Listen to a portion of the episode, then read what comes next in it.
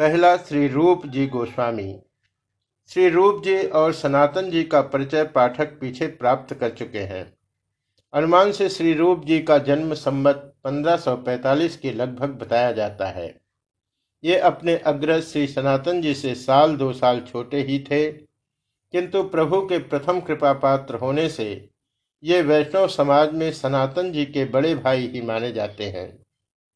रामकेली में इन दोनों भाइयों की प्रभु से भेंट, रूप जी का प्रयाग में प्रभु से मिलन, पुरी में पुनः प्रभु के दर्शन, नाटकों की रचना, प्रभु की आज्ञा से गौड़ देश होते हुए पुनः वृंदावन में आकर निरंतर वास करते रहने के समाचार तो पाठक पिछले अध्यायों में पढ़ ही चुके होंगे।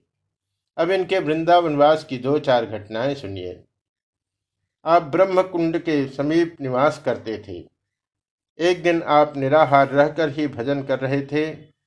भूख लग रही थी, किंतु वे भजन को छोड़कर भिक्षा के लिए जाना नहीं चाहते थे। इतने ही में एक काले रंग का ग्वाले का छोकरा एक मिट्टी के पात्र में दुग्ध लेकर इनके पास आया और बोला, लो बाबा, इसे पी लो।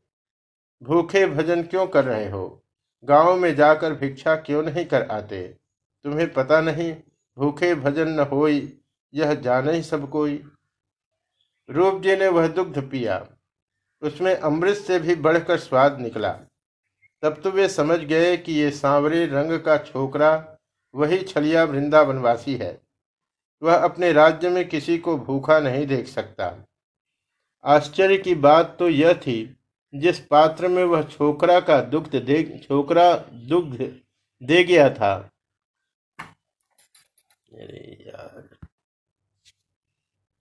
श्री श्री चैतन्य चरितावली महाप्रभु के वृंदावनस्थ छह गोस्वामीगण।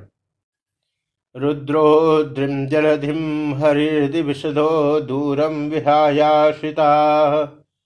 भोगिन्द्रा प्रबला अपि प्रथमतः पातालमूले स्थिताः। लीला पद्मवने सरोजनिलया मन्येऽर्थिसार्थाद्भिया दीनोद्धारपरायणा कलियुगे सत्पुरुषाः केवलम्। याचकों का समूह मुझसे कुछ मांगने न लगे। इस भय से भगवान शंकर पर्वत पर रहने लगे। विष्णु ने समुद्र में डेरा डाल दिया। समस्त देवताओं ने सुदूरवर्ती आकाश की शरण ली। वासुकी आदि नागराजों ने समर्थ होकर भी पहले से ही पाताल में अपना स्थान बना लिया है और लक्ष्मी जी कमल वन में छिप गई। अब तो इस कलिकाल में केवल संत पुरुष ही दिनों का उद्धार करने वाले रह गए हैं। महाप्रभु चैतन्य देव के छह गोस्वामी अत्यंत ही प्रसिद्ध हैं। उनके नाम पहला श्री रूप दूसरा श्री सनातन, तीसरा श्री जीव, चौथा गोपाल भट्ट, पांचवा श्री रघुनाथ भट्ट और छठवां श्री रघुनाथ दास जी हैं। इन छहों का थोड़ा बहुत विवरण पाठक पिछले प्रकरणों में पढ़ ही चुके होंगे। श्री रूप और सनातन तो प्रभु की आज्ञा लेकर ही पूरे से वृंदावन गए थे। बस तब से वे फिर गौड़ देश में नहीं लौटे। श्रीजीव इनके छोटे भाई अनूप के प्रिय पुत्र थे। पूरा परिवार का परिवार ही विरक्त बन गया। दैवी परिवार था। जीव गोस्वामी या तो महाप्रभु के तिरोभाव होने के अनंतर वृंदावन पधारे होंगे या प्रभु के अप्रगट होने के कुछ ही काल पहले। इनका प्रभु के साथ भेंट होने का वृत्तांत कहीं नहीं मिलता। ये नित्यानंद जी की आज्ञा लेकर ही वृंदावन गए थे। इससे महाप्रभु का अभाव ही लक्षित होता है। रघुनाथ भट्ट को प्रभु ने स्वयं ही पुरी से भेजा था। गोपाल भट्ट जब छोटे थे, तभी प्रभु ने उनके घर दक्षिण की यात्रा में चातुर्मास बिताया था। इसके अनंतर पुनः इनको प्रभु के दर्शन नहीं हुए। रघुनाथ दास जी प्रभु के लीला संवरण करने के अनंतर और स्वरूप गोस्वामी के परलोक गमन के पश्चात वृंदावन पधारे और फिर उन्होंने वृंदावन की पावन भूमि छोड़कर कहीं एक पैर भी नहीं रखा। व्रज में ही वास करके उन्होंने अपनी शेष आयु व्यतीत की। इन सब का अत्यंत ही संक्षेप में पृथक पृथक वर्णन आगे करते हैं। पहला, श्री रूप जी गोस्वामी। श्री रूप जी और सनातन जी का परिचय पाठक पीछे प्राप्त कर चुके हैं। अनुमान से श्री रूप जी का जन्म संमत 1545 के लगभग बताया जाता है। ये अपने अग्रज श्री सनातन जी से साल दो साल छोटे ही थे। किंतु प्रभु के प्रथम कृपा पात्र होने से ये वैष्णव समाज में सनातन जी के बड़े भाई ही माने जाते हैं। रामकेली में इन दोनों भाइयों की प्रभु से भेंट, रूप जी का प्रयाग में प्रभु से मिलन, पुरी में पुनः प्रभु के दर्शन, नाटकों की रचना, प्रभु की आज्ञा से गौड़ देश होते हुए पुनः वृंदावन में आकर निरंतर वास करते रहने के समाचार तो पाठक पिछले अध्यायों में पढ़ ही चुके होंगे। अब इनके वृंदावनवास की दो चार घटनाएँ सुनिए। आप ब्रह्मांड कुंड ब्रह्म कुंड के समीप निवास करते थे। एक दिन आप निराहार रहकर ही भजन कर रहे थे। भूख लग रही थी, किंतु ये भजन को छोड़कर भिक्षा के लिए जाना नहीं चाहते थे। इतने ही में एक काले रंग का ग्वाले का छोकरा एक मिट्टी के पात्र में दुग्ध लेकर इनके पास आया और बोला, लो बाबा, इसे पी लो। भूखे भजन क्यों कर रहे हो? गाँव में जाकर भिक्षा क्यों नहीं कर आते तुम्हें पता नहीं, भूखे भजन न होई यह जान ही सब कोई।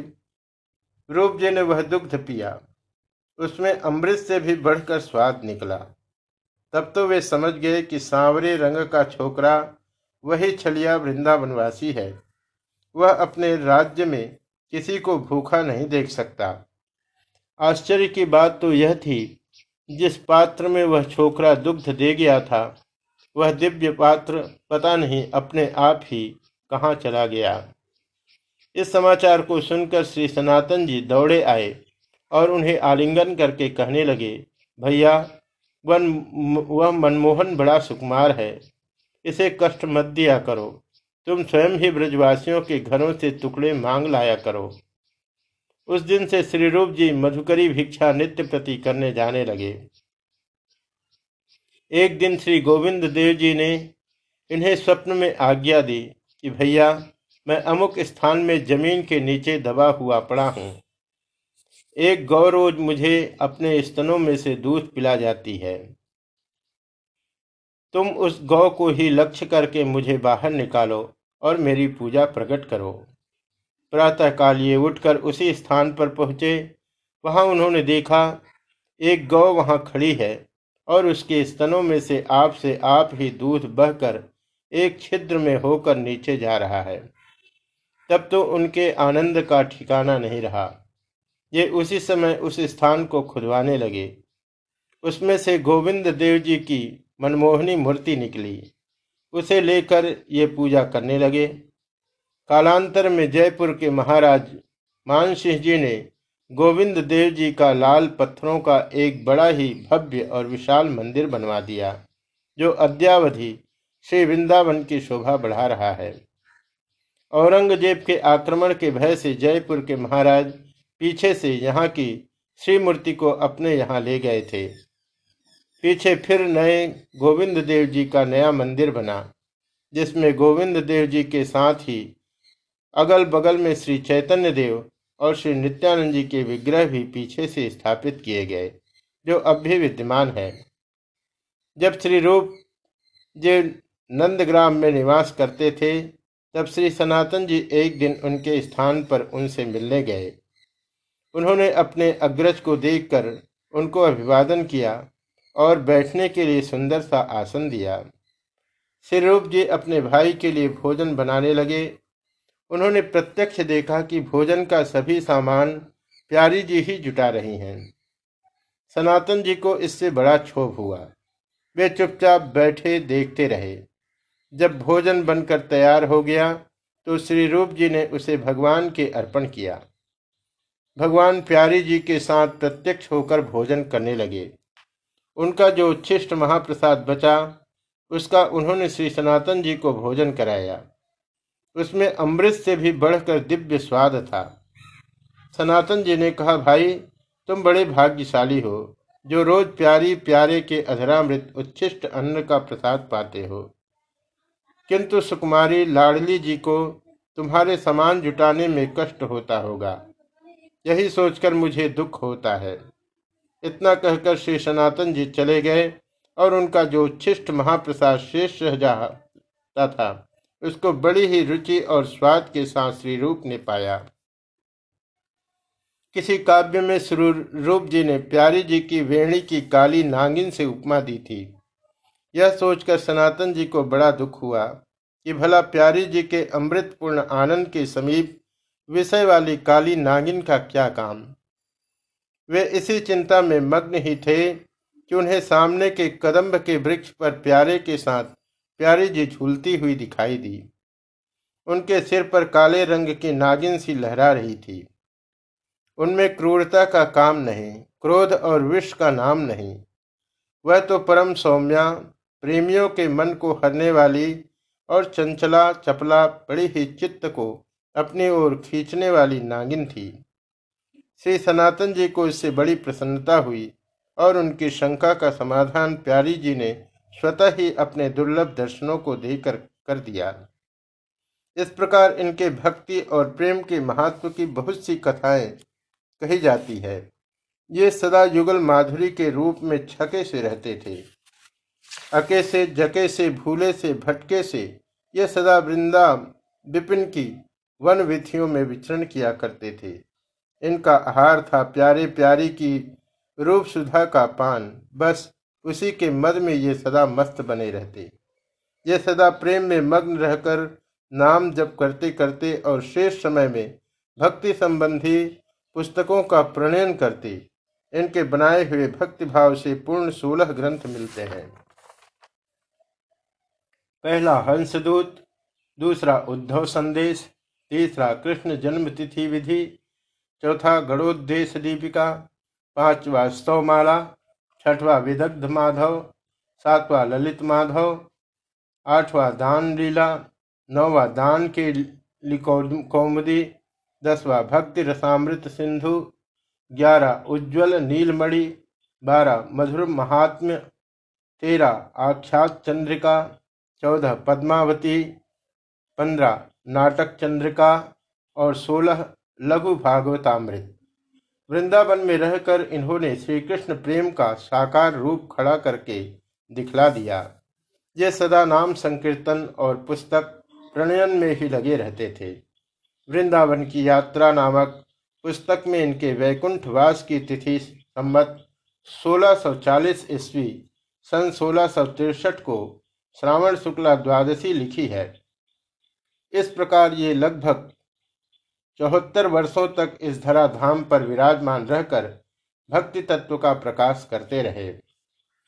दूसरा श्री सनातन जी गोस्वामी। श्री सनातन जी का जन्म संबत 1544 के लगभग अनुमान किया जाता है। इनके कारावास का वृत्तांत उससे मुक्ति लाभ करके प्रयाग में आगमन, प्रभु के पाद पद्मों में रहकर शास्त्रीय शिक्षा, श्रवण वृंदावन गमन, पुनः लौटकर पुरी में आगमन, शरीर में भयंकर खुजली का हो जाना, से जगन्नाथ जी के रथ के नीचे प्राण त्यागने का निश्चय, प्रभु के आज्ञा से वृंदावन में जाकर भजन और पुस्तक प्रणयन करते रहने का वृत्तांत तो पाठक पीछे पढ़ ही चुके होंगे। अब इनके संबंध की भी वृंदावन की दो चार घटनाएँ सुनिए। एक दिन ये श्री यमुना जी स्नान करने के निमित्त जा रहे थे। रास्ते में एक पारस पत्थर का टुकड़ा इन्हें पड़ा हुआ मिला। उन्होंने उसे वहीं धूल से ढक दिया। दैवात उसी दिन एक ब्राह्मण उनके पास आकर धन की याचना करने लगा। इन्होंने बहुत कहा, भाई, हम भिक्षुक हैं, मांग कर टुकड़े खाते हैं, भला हमारे पास धन कहाँ? किसी धनी सेठ साहूकार के समीप जाओ, किंतु वह मानता ही नहीं था। उसने कहा, श्री महाराज मैंने धन की कामना से ही अनेकों वर्षों तक शिव की आराधना की। इसलिए शिव जी ने संतुष्ट होकर रात्रि के समय स्वप्न में मुझसे कहा, हे ब्राह्मण तो जिस इच्छा से मेरा पूजन करता है, वह इच्छा तेरी वृंदावन में सनातन गोस्वामी के समीप जाने से पूर्ण होगी। बस उन्हीं के स्वप्न से मैं आपकी शरण आया हूँ। इस पर सनातन जी को उस पारस पत्थर की याद आ गई। उन्होंने कहा, अच्छी बात है, मेरे साथ यमुना जी चलो। यह कहकर ये उसे यमुना किनारे ले गए। दूर से ही अंगुली के इशारे से इन्होंने उसे पारस की जगह बता दी। उसने बहुत ढूंढा, किंतु पारस नहीं मिला। तब तो उसने कहा, आप मेरी वंचना न कीजिए, यदि हो तो आप ही ढूंढ कर दे दीजिए। इन्होंने कहा, भाई, इसमें वंचना की बात ही क्या है? मैं तो उसका स्पर्श नहीं कर सकता। तुम धैर्य के साथ ढूंढो। यही मिल जाएगा। ब्राह्मण ढूँढने लगा। सहसा उसे पारस का टुकड़ा मिल गया। उसी समय उसने एक लोहे के टुकड़े से उसे छुआकर उसकी परीक्षा की।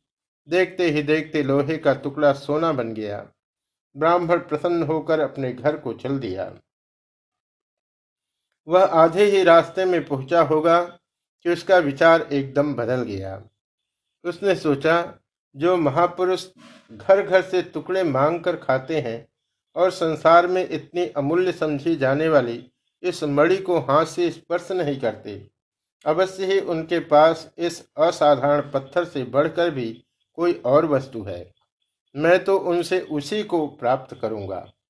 इस पारस को देखकर तो उन्होंने मुझे बहका दिया। यह सोचकर वह लौट कर फिर इनके समीप आया और चरणों में गिरकर रो रो कर अपनी सभी मनोव्यथा सुनाई। उसके सच्चे वैराग्य को देखकर इन्होंने पारस को यमुना जी में फेंकवा दिया और उसे अमूल्य हरिनाम का उपदेश दिया, जिससे कुछ काल में वह परम संत बन गया। किसी ने ठीक ही कहा है, पारस में और संत में संत अधिक करमान, वह लोहा सो ना करे, यह करे आप समान। ये मथुरा जी में मधुकरी करने के लिए एक चौबे के घर जाया करते थे। उस चौबे की स्त्री परम भक्ता और श्री मदन मोहन भगवान की उपासिका थी। उसके घर बाल भाव से श्री मदन मोहन भगवान विराजते थे। सनातन जी उनकी मनोहर मूर्ति के दर्शनों से अत्यंत ही प्रसन्न होते। असल में तो वे मदन मोहन जी के दर्शनों के लिए ही वहाँ जाते थे। उस चौबिन का एक छोटा सा बालक था। मदन मोहन भी बालक ही ठहरे। दोनों में खूब दोस्ती थी। मदन मोहन तो गंवार ग्वाले ही ठहरे। ये आचार विचार क्या जाने? उस चौबिन के लड़के के साथ ही एक पात्र में भोजन करते। सनातन जी को देखकर बड़ा आश्चर्य हुआ कि ये मदन मोहन सरकार बड़े विचित्र हैं। एक दिन ये मधुकरी लेने गए। चौबिन इन्हें भिक्षा देने लगी। इन्होंने आग्रह पूर्वक कहा, माता, यदि तुम मुझे कुछ देना ही चाहती हो तो इस बच्चे का उच्छिष्ट अन्न मुझे दे दो। चौबिन ने इनकी प्रार्थना स्वीकार कर ली और इन्हें वही मदन मोहन का उच्छिष्ट प्रसाद दे दिया। बस फिर क्या था? इन्हें तो उस माखन चोर की लपलपाती जीव से लगे हुए अन्न का चस्का लग गया। ये नित्य प्रति उसी उच्छिष्ट अन्न को लेने जाने लगे। एक दिन स्वप्न में मदन मोहन जी ने कहा, भाई, शहर में तो हमें ऊप सी मालूम पड़ती है। तुम उस चौबिन से मुझे ले आओ। मैं तो जंगल में ही रहूँगा। ठीक उसी रात्रि को चौबिन को भी यही स्वप्न हुआ कि तू मुझे सनातन साधु को दे दे। दूसरे दिन ये गए और इन्होंने कहा माता जी मदन मोहन अब वन में रहना चाहते हैं। तुम्हारी क्या इच्छा है? कुछ प्रेम युक्त रोष के स्वर में चौबिन ने कहा, साधु बाबा, इसकी यह सब करतूत मुझे पहले से ही मालूम है। एक जगह रहना तो यह जानता ही नहीं। यह बड़ा निर्मोही है। कोई इसका सगा नहीं। भला जिस यशोदा ने इसका लालन पालन किया, खिला पिला कर इतना बड़ा किया, उसे भी बटाऊ की तरह छोड़कर चला गया। मुझसे भी कहता था, मेरा यहाँ मन नहीं लगता। मैंने भी सोच लिया, मन नहीं लगता तो मेरी चल बला से। जब तुझे ही मेरी मोह नहीं तो मुझे भी तेरा मोह नहीं। भले ही तू साधु के साथ चला जा। ऐसा कहते कहते आँखों में आँसू भरकर उसने मदन मोहन को सनातन जी के साथ कर दिया। ऊपर से तो वह ऐसी बातें कह रही थी, किंतु उसका हृदय अपने मदन मोहन के विरह से तड़प रहा था। सनातन जी मदन मोहन को साथ लेकर यमुना के किनारे आए। अब मदन मोहन के रहने के लिए उन्होंने सूर्य घाट के समीप एक सुरम्य टीले पर फूस की झोपड़ी बना ली और उसी में वे मदन मोहन की पूजा करने लगे। अब वे घर घर से आटे की चुटकी मांग लाते और उसी की बिना नमक की मधुकरी बनाकर मदन मोहन को भोजन कराते। एक दिन मदन मोहन ने मुँह बनाकर कहा, साधु बाबा ये बिना नमक की बाटियाँ हमसे तो खाई नहीं जाती। थोड़ा नमक भी किसी से मांग लाया करो। सनातन जी ने झुंझला कर कहा, यह इल्लत मुझसे मत लगाओ। खानी हो तो ऐसे ही खाओ, नहीं अपने घर का रास्ता पकड़ो। मदन मोहन सरकार ने कुछ हंसकर कहा, एक कंकड़ी नमक को कौन मना करेगा? कहीं से ले आना मांग कर दूसरे दिन से ये आटे के साथ थोड़ा नमक भी लाने लगे। चटोरे मदन मोहन को तो मीठे माखन और मिश्री की चाट पड़ी हुई थी, इसलिए एक दिन बड़ी ही दीनता के साथ बोले, साधु बाबा, ये रूखे टिक्कड़ तो हमारे गले के नीचे नहीं उतरते। थोड़ा घी भी कहीं से लाया करो तो अच्छा है। अब सनातन जी मदन मोहन जी को खरी खरी सुनाने लगे। उन्होंने कहा, देखो जी, सुनो मेरी सच्ची बात। मेरे पास तो ये ही सूखे टिक्कड़ हैं। तुम्हें घी चीनी की चाट थी तो किसी धनिक के यहाँ जाते। मुझ भिक्षुक के यहाँ तो ये ही सूखे टिक्कड़ मिलेंगे। तुम्हारे गले के नीचे उतरे चाहे न उतरे, मैं किसी धनिक के पास घी बुरा मांगने नहीं जाऊँगा। थोड़े यमुना जल के साथ सटक लिया करो। मिट्टी भी तो सटक जाते थे। बेचारे मदन मोहन अपना सा मुँह बनाए चुप हो गए। उस लंगोटी बंद साधु से वे और कही क्या सकते थे। दूसरे दिन उन्होंने देखा, एक बड़ा भारी धनिक व्यापारी उनके समीप आ रहा है। ये बैठे भजन कर रहे थे। उसने दूर से ही इनके चरणों में साष्टांग प्रणाम किया और बड़े ही करुण स्वर से कहने लगा, महात्मा जी, मेरा जहाज़ यमुना जी में अड़ गया है। ऐसा आशीर्वाद दीजिए कि वह निकल जाए। मैं आपके शरण में आया हूँ। उन्होंने कहा, भाई, मैं कुछ नहीं जानता। इस झोपड़ी में जो बैठा है, उससे कहो। व्यापारी ने भगवान मदन मोहन से प्रार्थना की, हे भगवान, यदि मेरा जहाज़ निकल जाए तो बिक्री के आधे द्रव्य से मैं आपकी सेवा करूँ। बस फिर क्या था? जहाज़ उसी समय निकल गया। उन दिनों नदियों के द्वारा नाव से ही व्यापार होता था। रेल, तार और मोटर आदि यंत्र तो तब थे ही नहीं। महाजन का माल दुगने दामों में बिका। उसी समय उसने हज़ारों रुपये लगाकर बड़ी उदारता के साथ मदन मोहन जी का मंदिर बनवा दिया और भगवान की सेवा के लिए पुजारी, रसोईया, नौकर, चाकर तथा और भी बहुत से काम वाले रख दिए। वह मंदिर वृंदावन में अभी तक विद्यमान है। इनकी ख्याति सुनने पर अकबर बादशाह इनके दर्शनों के लिए आया और इनसे कुछ सेवा के लिए प्रार्थना करने लगा।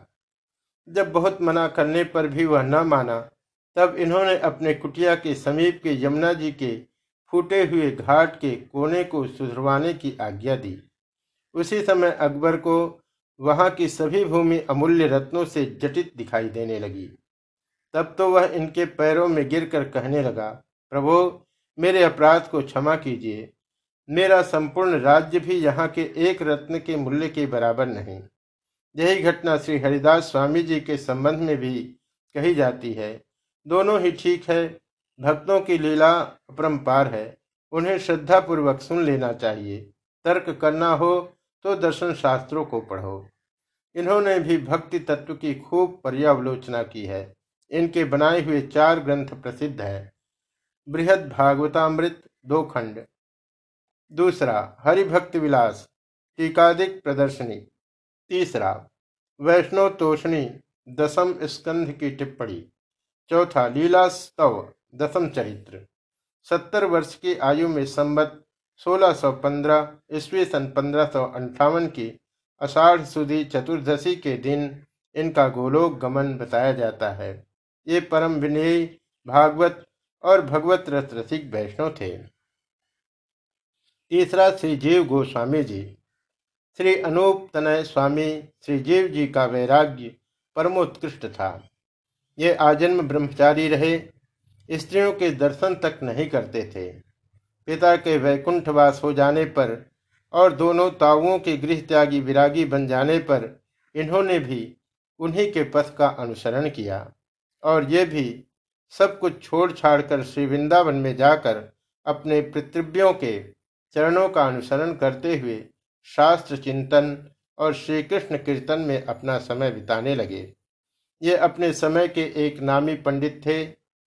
ब्रजमंडल में इनकी अत्यधिक प्रतिष्ठा थी। देवताओं को भी अप्राप्त ब्रज की पवित्र भूमि को परित्याग करके ये कहीं भी किसी के आग्रह से बाहर नहीं जाते थे।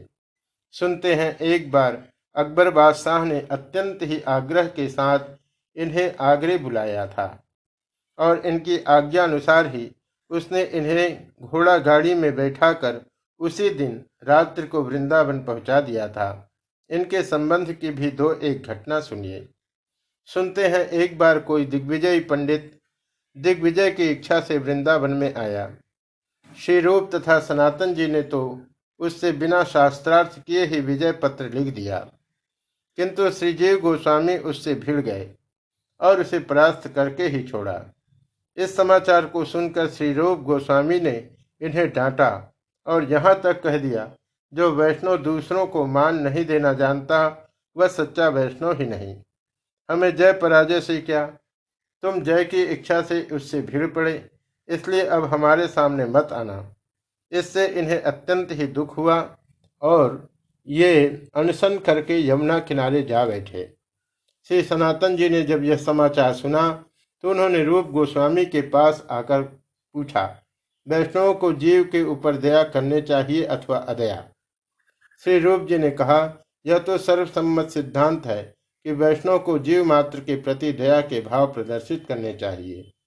बस इतना सुनते ही सनातन जी ने श्री जीव गोस्वामी जी को उनके पैरों में पड़ने का संकेत किया। जीव गोस्वामी अधीर होकर उनके पैरों में गिर पड़े और अपने अपराध को स्मरण करके बालकों की भांति फूट फूट कर रुदन करने लगे। श्री रूप जी का हृदय भर आया। उन्होंने इन्हें हृदय से लगाया और इनके अपराध को क्षमा कर दिया। सुनते हैं परम भक्ता मीराबाई भी इनसे मिली थी। उन दिनों ये एकांत में वास करते थे और स्त्रियों को इनके आश्रम में जाने की मनाही थी। जब मीराबाई ने इनसे मिलने की इच्छा प्रकट की और उन्हें उत्तर मिला कि वे स्त्रियों से नहीं मिलते, तब मीराबाई जी ने संदेश पठाया, वृंदावन तो बाके बिहारी का अंतपुर है। इसमें गोपिकाओं के सिवा किसी दूसरे का प्रवेश नहीं। ये बिहारी जी के नए पट्टीदार पुरुष और कहाँ से आ बसे? इन्हें किसी दूसरे स्थान की खोज करनी चाहिए। इस बात से इन्हें परम प्रसन्नता हुई और ये मीरा जी से बड़े प्रेम से मिले। इन्होंने एक योग्य आचार्य की भांति भक्ति मार्ग का खूब ही प्रचार किया।